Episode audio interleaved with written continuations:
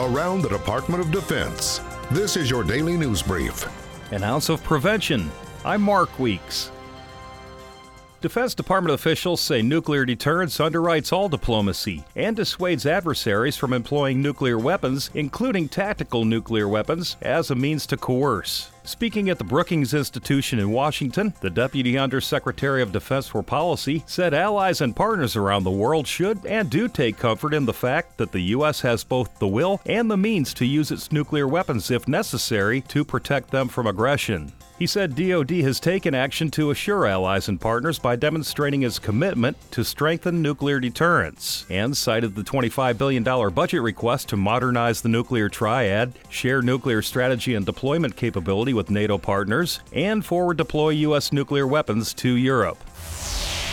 Pacific Partnership, the largest annual multinational humanitarian assistance and disaster relief preparedness mission conducted in the Indo Pacific region, is now taking place in the island nation of Timor Leste. U.S. and partner nation troops and non governmental organization volunteers are scheduled to take part in a variety of events, including first aid and preventive medicine training, healthcare symposiums, engineering projects, disaster response seminars, and community outreach engagements. Timor Leste is one of several host nations for Pacific Partnership 2019, with mission teams having also made stops in the Marshall Islands, the Philippines, Micronesia, and Malaysia, and will continue with stops in Vietnam and Thailand.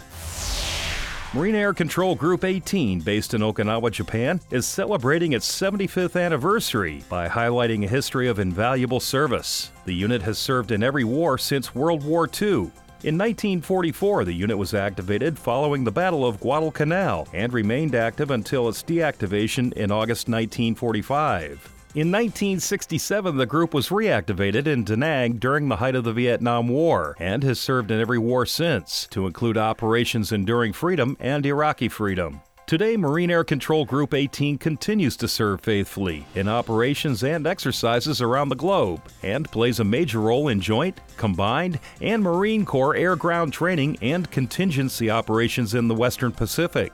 That's your DoD News Brief. I'm Mark Weeks. You can find more stories about your military at defense.gov and by using hashtag KnowYourMil.